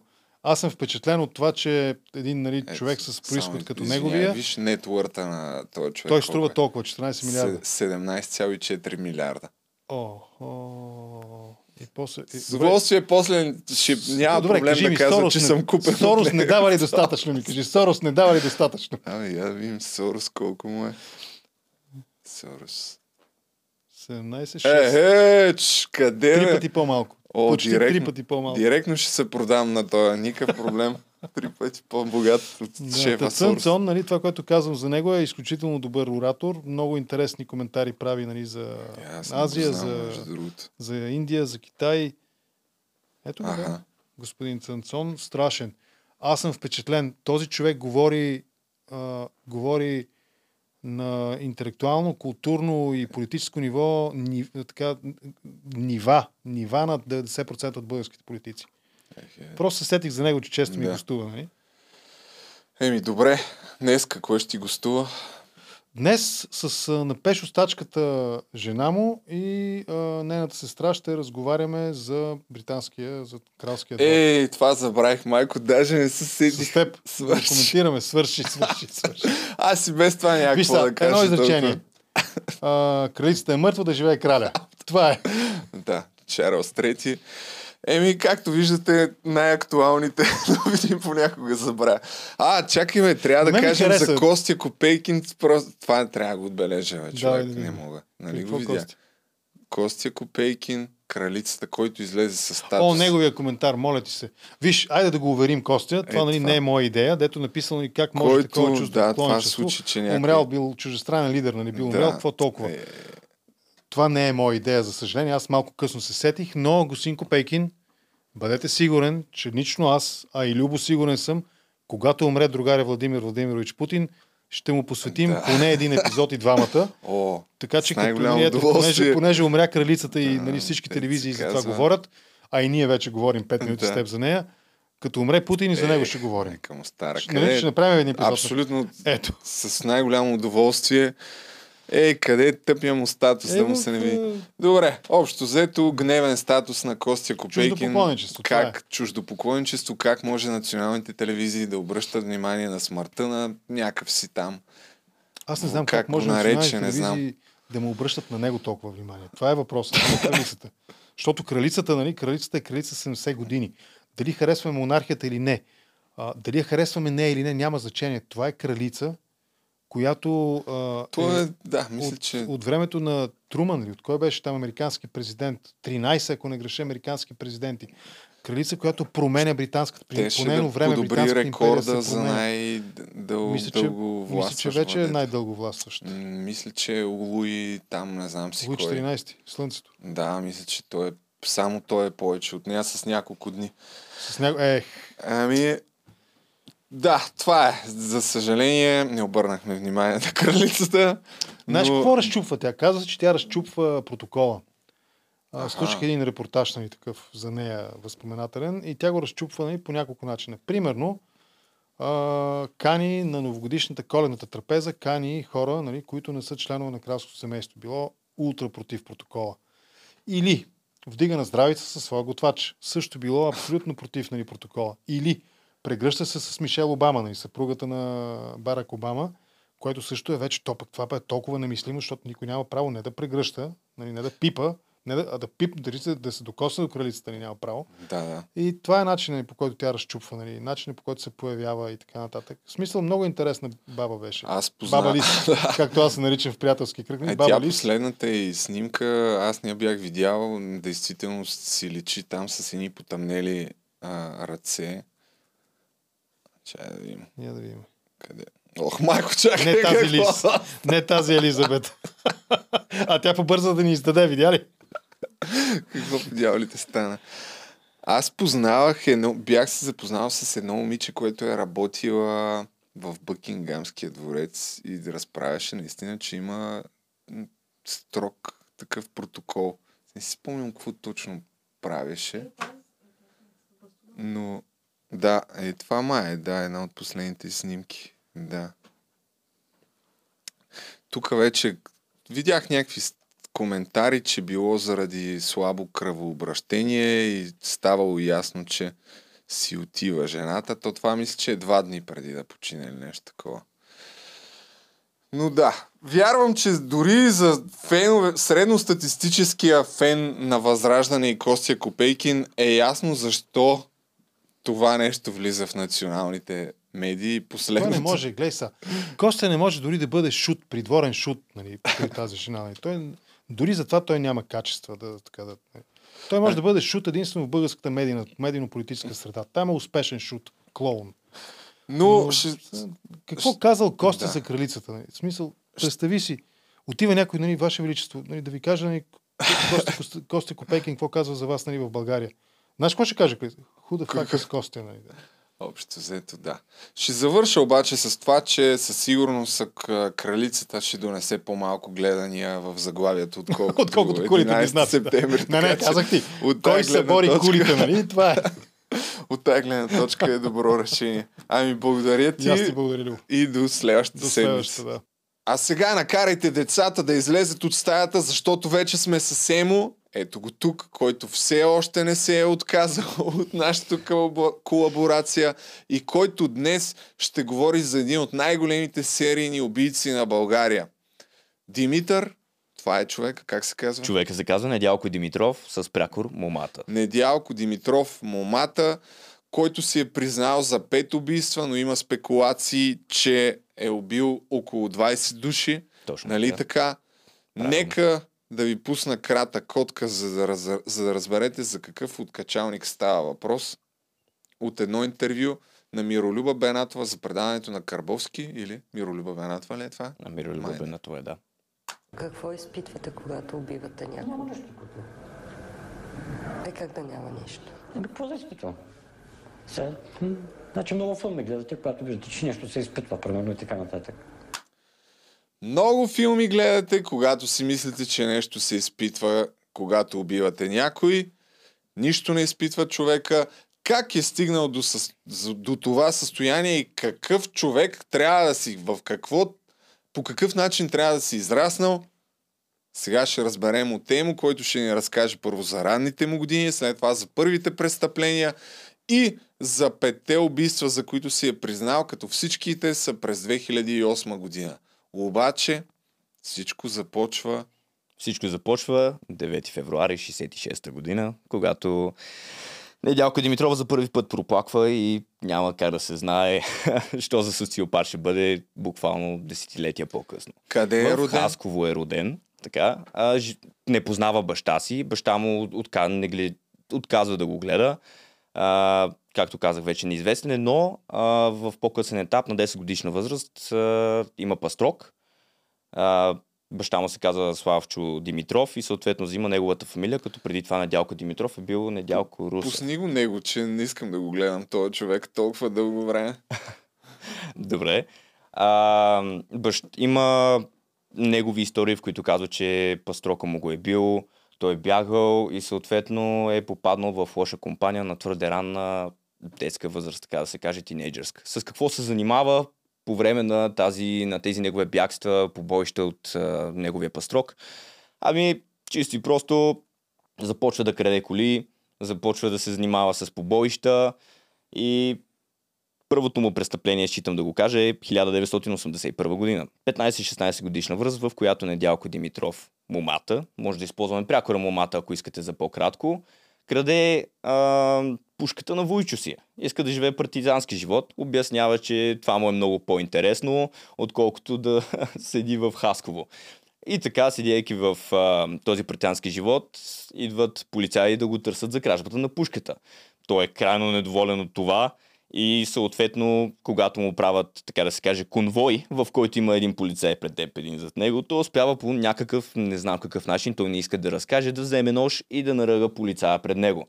Но полицая си слага, а, не се вижда много добре, но си слага ръка на сърцето и успява само да го пронижа за ръката и съвсем малко да го пробуде в това през коя година става? 1981 година, тогава Надялко е на 15-16 години. Както виждате, още от ранните му години се има такива проблясъци на това, що за социопат наистина. Защото, както Любо пусна в самото начало, видяхте човек, който въобще не изпитва съжаление, не изпитва дори капка емоция от а, тези убийства, които е направил. Единственото убийство от всичките пет, по-късно даже ще разкажем, за които той съжалява, е жената на а, в семейство Махмуд, които, която е на 19 години, без да иска я убива. Това е единствената жертва, за която той изпитва съжаление до ден днешен. Ами, ще разкажеш пред малко, как, след малко как я, уби, как я убива без Разбира да иска и как става това, но преди това, а, понеже казах, че около 20 души се а, смята и се, има съмнение, че е убил, как така 20 души, защо 20, а пък всъщност си е признал само 5. А, Кои са другите? Ето сега защо той си признава за тези пет убийства. Той си признава за тези пет убийства, защото а, в тогавашното време законодателството на наказателния кодекс е бил такъв, че за престъпление нали, от порядък на убийство се дава до 15 години. И той е доста, доколкото видях запознат с законите, защото успешно цитира а, законодателствата в чужбина, така да се каже, където за престъпление от този порядък се дава до 15 години. И той започва да си признава с идеята, че ще лежи само 15 години, но буквално в момента, в който му лепват първата доживотна присъда и той разбира, че така да се каже, прецакан по негови думи, а, закона бива променен. Бива променен. Пардон, малко така се обърках, преди да му бъде летната първата а, доживотна присъда, закона бива променен и така става, че вместо той да лежи 15 години, лежи той до живот. лежи до живот, да. с което той а, във всяко едно интервю, което ще видите с него, е изключително ядосан на България. Пише писмо до Страсбург, в което се оплаква от това, което се случва. А, отговор той не казва дали има. Дори до смъртта си през а, 16 година, той не казва. Не казва дали има отговор от Страсбург. Крие го за себе си, но предполагам, че отговор е бил отрицателен.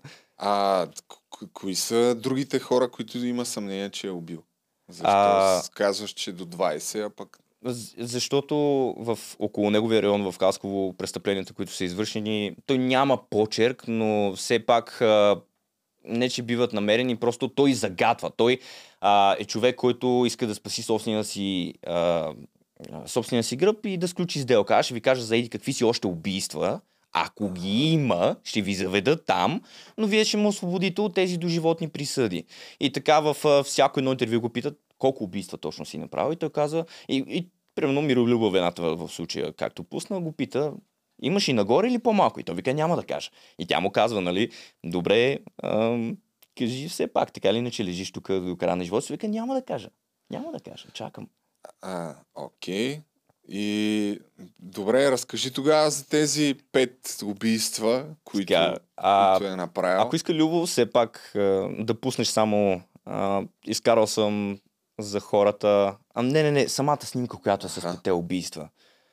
Всеки, който иска, може да си, а, да си позира видеото и да се запознае по-отблизо, но а, първото убийство, за което той си признава е 31 юли 2008 година.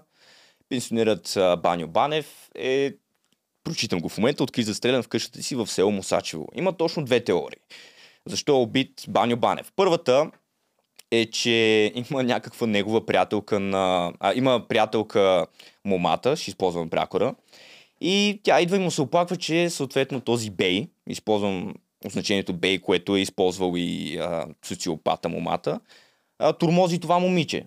И момата, силен закрилник на жените очевидно, а, хваща пищова, отива вечерта и чука на вратата.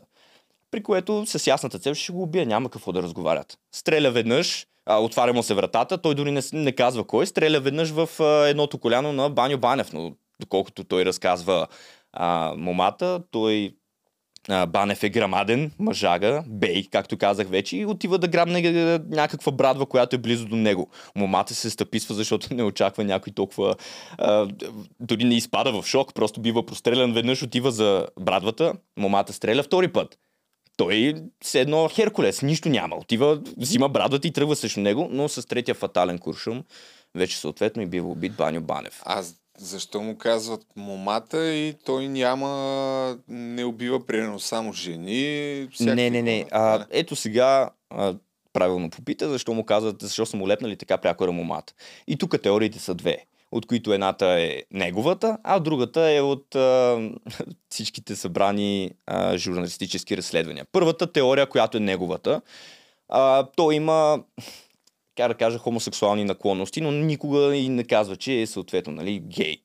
А, в петото и последно убийство, което виждате на екрана, 1 декември 2008 година, те го, не го хващат сам не че има помощник, но просто човека с когото си тръгва така, а, за да се прикрие е Пепи. Това е името му. Пепи. Петър Пепи. Пе, Петър Пепи е бил отгледан, така смея да кажа. Той казва отгледан, защото а, Недялко Димитров момата е имал, как да кажа, а, по, по-нормално, имал е наклонности към това да взима малки хомос, хомосексуалистчета не звучи много добре. Не... педофил ли? Ами, той не си каза, че е педофил, не е педофил, защото той ги взима от улицата, каря ги в къщи, храни ги и те му се отплашат по този начин. Той не вижда нищо а, срамно за това, но реално погледнато му лепват точно и заради това пряко е рамомата, защото има как хомосексуални... Да не е педофил, е, човек? А, не, не, не, аз не казвам, че не е педофил. В момента казвам какво е... Как се защитава Този... той. Аз не го защитавам. Казвам какво говори момата. Моля ви се, не дейте така. Този Пепи е бил някакво дете с него? Да, да 15-16 годишно. Той си го е взел от ранна детска възраст да си го отглежда от тях.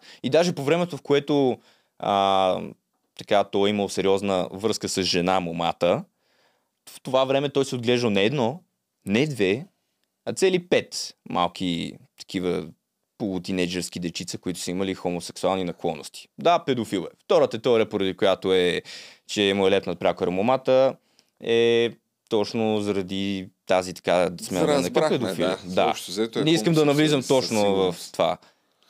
Добре. А, другите убийства? Така, 7 август 2008 година, буквално човека не се е бавил. Но сега вече става доста, може би малко по-заплетено, ще се опитаме да го обясним съвсем просто. Това на вашите екрани е Стоян Петров. Стоян Петров от Варна, който е... Да, Стоян Петров от Варна, който е закрилник на, на момата. Имат тяхната история далечно, познават се от 2003-2004, когато Стоян Петров предлага лесно а, покушителство над някаква жена в а, село Асеново, богата баба, двамата я отвличат и съответно когато я отвличат успяват и да откраднат някакви 4005 лева и после я връщат. Както и да е. Казвам го, за да се запознаете, че тяхната връзка е отдалече. Този Стоян Петров, ако Любо цъкне една снимка на страни, бива наед от Галин Костов и само още два пъти. И Стоян Михайлов, който по това време е главен в Държавна агенция, а, а, агенция Държавни вземания от а, периода 2002-2006 година, бива наед за да убие, сега само една снимка в ляво, Стоян Стоянов, който е бил а, бизнесмен, държи фирма Гранити. Най-голямата фирма по това време свързана с а, строителство по Черноморието. А, Стоян Петров наема двама души.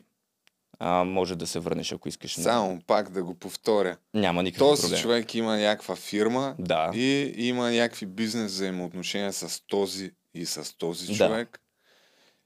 Обаче те не се разбират по някаква причина и тези двамата, този и този, решават, че ще увлекат, как се казваше? Стоян Стоянов. И за целта не имат Стоян Петров. приятеля на момата. Да. Който от свое място наема Други знаете, двама души, други двама души. които ги нямаме на снимка. Да. Не може и да ги намерим, но може, ако искаш да пуснеш сега пете убийства, които са.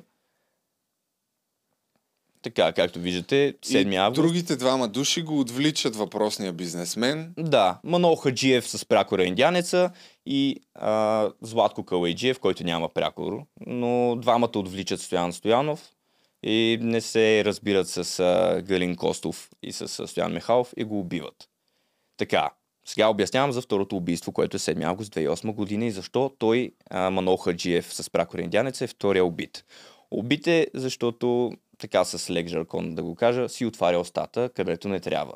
Започва много да говори за това как а, той е един от тия, които са отвлекли Стоян Стоянов, как а, закона не може да го хване, никой не може да го хване, при което Стоян Петров, а, човека с белезниците, да, човека с белезниците се усеща и просто иска да прикрие тези следи, да, които да не го довлекат до него.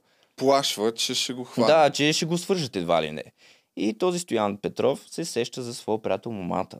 И му казва, а, префразирам естествено в момента, и му казва, хей, а, искаш ли да ми свършиш една работа, да убиеме този, слад, този индианеца, ще използвам прякора, защото си отваря устата, където не трябва. 7 август а, му скоряват клопка, в която момата се представя на човек, който има нужда някой да бъде убит. И индианеца казва, няма проблеми, аз ще го убия, нека да се оговорим за място. Качат се в а, колата, с която е дошъл индианеца, която е собствена на неговата тогавашна приятелка. А, качат се в колата и докато пътуват, а, момата го пита, добре, ти ще свършиш убийството, но с къв пистолет. При което а, Мадол Хаджиев, индианеца, вади пистолета, показва му го. Момата казва, бре, колко хубав пистолет, нали, колко яко. И в същия момент два патрона в главата, слага го на задната седалка. А те защо са заедно? Как, кого са искали да убият? А, залъгват го, скоряват му клопка. Момата скорява клопка на Манол Хаджиев, че има, има поръчка, иска да го наеме, за да а, убие иска някого. да му е съдружник. Да. т.е. да. И Манол Хаджиев казва, да, добре, за правилната сума няма проблеми. Момата казва, хей, имаш и оръжие И с какво ще... с Точно неговия така. пистолет, който е бил... Браунинг. Ето да, 765 да. с заглушител. А, два патрона в главата, както казах вече. А, това, което може да се счете като ам, м, скрита скрит белег на момата е, че той прави плитки гробове.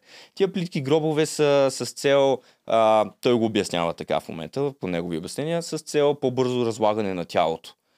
И второто му убийство успява да заведе следователите към а, плиткия гроб, който не е цял тогава трупана, защото е изминало известно време. Отиваме към третото убийство, 25 август 2008 година. Чета в момента. Момата и Стоян Петров викат Златко Каледжиев в местност край село Приселци, Варненско, на 7 януари и оттам е изровен трупът му, когато е едно от пете убийства, за които той си признава. Отново ги завежда следователите. А, кой е Златко Калайджиев? Както казахме по-рано, Златко Калайджиев е един от а, килърите, така сме да използвам, над а, Стоян Стоянов. Бил е и а, съквартирант на, а, на Стоян Петров. Двамата са били съквартиранти, получава някаква голяма сума и той също трябва да си отваря устата и съответно по същата причина бива и убит. Бива убит отново с а, ловки а, умения, които са, имам нужда от помощ, да. ела да свършим работа. В крайна сметка загиват този бизнесмен, който е поръчан от този човек. Галин, Галин Костов. И този човек. Михайлов, да. Които не имат посредник. Точно този, така. който не има още двама посредници. Точно така. Които в последствие почват да говорят и се убити от момата. Да, стоян. А какво става с тия двама? Така, Галин Костов бива а, уневинен за всякакви а, въобще за всякакви, всякакви дейности, които е предприел в а, това убийство. А, а как знаем, че има участие тогава в убийството? Сега, ако отидеш на другата снимка, а, да, този господин пред вас е бил негов съученик или втората спекулация, че са били братовчеди и са държали доста така а, сериозни връзки, с които са искали да разширяват бизнеса и точно както са искали да си разширят свой бизнес. А, последен разговор са осъществили двамата, той и Галин Костов с Стоян Стоянов преди да бъде убит. А този какво е станало с него? А, този Стоян а, Михайлов от Агенцията за държавни взимания бяга в Испания. Така се казва. Бяга в Испания, не е хванат, съден е задочно за 18 години. А, но има и още една теория, че е бил убит и той също. Той е в неизвестност. Сега, неизвестност е, да. Съден е задочно. Стоян Петров а, в ляво още, ако отидеш още веднъж, а, бива, и той бяга, но по-късно бива хванат и той също бива съден за 18 години. В момента е в затвора. В момента е в затвора, да. А този човек си... Цъка... Уневинен е, да, и даже, даже е частен съдя, изпълнител Галин Костов на всичко отгоре, Варна. Ами добре, какво още ще ни разкажеш? Ще ви разкажа за последните и две признати убийства. И след това може да... Даже ако искате, то път съм... Първо да чуем... Аз съм рискувал да го взема. Какво изпитвате, когато убивате някого? Няма нищо. Е, как да няма нищо? Ами, какво да изпитвам? Сега, значи много филми гледате, когато виждате, че нещо се изпитва, примерно и така нататък. Какво да изпитваш сега, когато човек стига до едно такова положение, в което толкова много се оживява, че просто не мога да го обясня с две. Личният име на... Саша ни кажеш какво е станало и с въпросния. Недялко Димитров. Разбира се. Ма първо имаше още нещо. Да, точно да така. 10-26 ли беше? А, да, 10.26 до 10.45. Спомени за първото убийство съм го кръстил. Нека да видим спомените за първото А, първото убийство. престъпление, пардон. А-ха. Първото престъпление на 15 годишна възраст. Бях откраднал една ловна пушка, от войчо си. Обаче някой изглежда ме е видял и дойдаха да му арестуват полицайите. Стрелях по тях с словната пушка и ми избягах с един кон. И се укрих няколко там месеца. После бях задържан във Варна. На колко години бяхте? На 15. От там нататък имам доста кражби, имам доста присъди. Няма нещо особено интересно в живота ми. Както виждате, пълен социопат не намира това тези, този вид престъпление за нещо необичайно. Няма нищо интересно, както той казва в него. Друго, какво има? Така, а... Кога умира? Умира... И, защото вече вървим към края, предполагам. Ами аз още за двете убийства исках да разкажа на семейство Махмут и след това може да преминем към края, а, да. Последното убийство? Последното, да, последното едно тук, но са на двама души. Бетула Махмут и съпругата му Неврие. А, хора? Бетула Махмут е измамник. Бейтула би трябвало. да, да, благодаря много Бейтула Махмуд. А, Димитров град, който се занимава с а, фалшифициране на документи, продажба на коли, крадени, както и да е. Двамата имат а, бизнес с момата. Какъвто бизнес а, остава недовършен, че Бейтула Махмуд му държи още 5000 лева от някакъв раздел, когато са сключили двамата. Та, 1 декември момата е в а, някакво местно заведение в Димитроград и се сеща, хей, Бейтула е тук, и той явно обича да работи с клопки. Звънял е няколко пъти преди това, но Бейтола казва, аз не съм тук, нямаме, няма къде съм. Обаче разбира от някой човек с... А, а, разбира, че Бейтола си е тук, в Димитровград, няма го никъде. И той звъни от друг телефонен номер, хей, искам да ми продадеш една кола. И той казва, добре, няма проблеми, отиват, срещат се. И бе това казах, и ти, нали, какво става, защо ми строяваш, защо ми скоряваш такива клопки. Обаче, ето е интересната част не, тогава не ескалират нещата. А, те влизат, той даже го кани на кафе от тях, влизат вътре, не зрее по това, а не врие по това време спи, прави, но после се събужда им прави кафе, както и да е. И чак в края на тяхното виждане, което продължава сигурно един-два часа, те се държат като истински приятели, все едно нищо не се, не се е случило. И изведнъж му казах, и какво стана с 5000 лева? Обаче би това се сопва такъв и казва, ами чакай да завърта едни схеми, да такова, обаче тръгва да посяга към него, при което момата се дърпа назад и казва, не ми посягай, знаеш с какво се занимавам, ще те убия. И той явно би това не го слуша. Посягва втори път, при което момата повтаря тези думи. Посяга трети път и бива застрелян. А, това откъде го знаеш ти, какво се е случило? Е, гледал съм, доста съм чел за и неговите признания, които е правил. В смисъл, има ли го в интервю някъде? Има го в интервю. Защо не го пускаме, ни го разказваш ти, човек? Защото е, искам хората, които така са дали, по-към този вид неща. Те ще си, аз искам да го разкажа в момента с мои думи. Няма нужда той да разказва петото последно убийство. Окей. Okay. Да. А, му казваш? И както казах, а, а Неврие чува за убийството. За, той казва Сус, ляга на земята. Сус на турски означава а, букви. Закрива се през глава. Той казва, няма да те убия. Ако не викаш, няма да те убия. Обаче тя чува, че има хора навън и съответно почва да вика и той се обръща и с един патрон. И казва, че това е единственото убийство, за което съжалява. Така? Точно така, защото е убила по инстинкт. Тя почва да вика и той просто се уби... обръща се и я застрелва. Какво Добре. става? Какво и... става с мулата в по-късен етап? А как го хващат? А, по телефонната клетка, доколкото четох, го проследяват и той се опитва да избяга при Стоян Петров, който показахме по-рано, за да го прикрие, да го скрие от полицията и съответно иска после да избяга в Гърция, но те му проследяват телефона, залавят го, той си признава за теб за пете убийства, както каза вече се чувства предсакан и умира на 6 октомври 2016 от инфаркт в Стара Загора. В затвора. Да. Той си вярва, че все някога ще излезе, ако така му е писано, но очевидно не е. Еми, за щастие, не. Добре, това е. Нещо друго имаш ли да добавиш? Ами, считам, че засегнах по-важните аспекти, които са свързани с а, един хилър, сериен убиец на Дялко Димитров Момата. И разбира се, това е, което мога да предоставя Накрая за момента. Накрая имаше още едно видео. Точно така. И искам а, все пак хората да...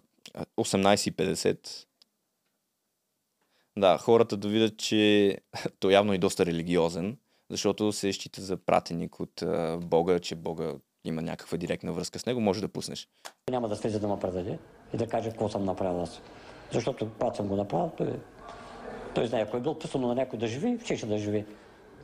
Да, например, ходил съм да търся човек специално да го трепя, защото е буклук. Постоянно или има хора с него, или деца, или пък няма да го намеря вкъщи, или пък няма да могат да се вземат пистолета. Просто му е писано да живее. Не става. Ходил съм за един човек пет пъти. Ами не става, и не става, и не става. Какво ви прави щастлив? Момента е чак. Тоест, ако на някой му е било писано да живее, нямало, нямало да може да го... Ще живее, да. Страхотна логика. Еми, добре. Благодаря ти. Това е нещо друго. Имаш ли да кажеш? Не, това е от мен. А, благодаря на всички, които останаха до а, този момент от подкаста. А, имам само едно към хората, които са изгледали в момента, тъй като на доста места има закрилници, така да го кажа, на момата и неговата идеология, която е свързана с а, именно тези неща. А, покажете... Закрилници. Бе, а, еми, не закрилници, ми, които го подкрепят, считат, че е прав. Ето тук, ако отвориш някой коментар, има някой, който казва, той е прав или какви ли не такива неща. Все пак пуснете един коментар да кажете вие какво смятате за цялата ситуация с Недялка Димитров Момата. Отваряме една пратка. Само една е този път, но пък ще получи цялото внимание. Междувременно аз ви напомням, че вие може да продължавате и абсолютно безплатно да получавате рекламно време в най-великия подкаст, вашите продукти да ги виждат хората. Дай, дай тая камера. Ето сега ще се постарая от когото и да е тая пратка, нямам никаква идея. Като напомням ви, че след това тия клипове ги качваме и в а, TikTok, а в TikTok вече имаме видеа с понад 130 хиляди гледания и мисля, че над 5 хиляди абонати. И в Instagram Reels. Нека да видим какво е това. Не е много добре опакована. В смисъл плик, който е отворен, не съм го отварял аз, не е запечатан. Книги някакви. Май. Книги, нали? Да, книги. Кой ги праща тия книги? Чай да видим, няма... А, има някаква бележка все пак. Ехе, цяло писмо. Привет, Любо! Чакай, сега ще го прочета, или поне някаква част от него. Браво! Ето това е писмото, сега ще го пречета. Привет, Любо! Междувременно да се виждат това да не е от различен... А, не, някакво издателство явно. Парадокс. Радвам се, че ти, е, че ти и екипът ти сте се захванали с доброто, полезно и винаги неблагодарно дело на просвещението. Чак толкова, нали, благодаря за добрите думи, ама нека да не се вземе чак толкова на сериозно. Чести почитания. Написано е лично, затова просто ми е трудно да разчета а, ръчно. Използвам намал... намалението. Добре, може би няма да го чета това писмо. Брат, то така е написано, че не мога да прочета. Че като наблюдавам с, сво, своеобразното не, развитие, както и да е, няма, няма да го чета това. Издателство Парадокс. Окей. Изпращам ти три литературни артефакта от собствената продукция на издателство Парадокс. Добре? Първата Първият открехва завесата към една от най-невероятните държави, каквато е Руската федерация. Ръфа. Вторият може да разглежда брат. Не мога го прочета това. Е смисъл абсурд. Съжалявам много. Нека да видим книгите. Не. Не, про, не прочетено. Чак, че аз не мога да прочета. Човек, посади на близък план. Не мога да прочета книгата. Непрочетено така. Димитър Воев е български поет, композитор, музикант, чийто най-активен период обхваща годините около падането на Берлинската стена, така, така, така. Ми нямам представа какво е това. Непрочетено в точка. Димитър Воев явно, така. А, това е поезия. Окей. Еми, добре, нека да прочета един... Ей, тук я гледай какво става, бе. Тя е завинаги. Имаше някаква гола снимка. Мале, какво става тук, бе, човек? Мале, какво става? Чакай, сега ще... Сега ще прочетем едно стихотворение. Чай да видим някакво по-кратко. Ето. Спи, момиче, малко. Спи, момиче, малко, спи. За теб звездите изгряват. Нека сънищата ти моите мисли отразяват. В живота всичко съне, но ти вече си голяма. Ела, с мен тръгни и стига само с мама. А ако аз не съм добър, ти друг ще си намериш и лъжайки го вечно, върха ще изкатериш.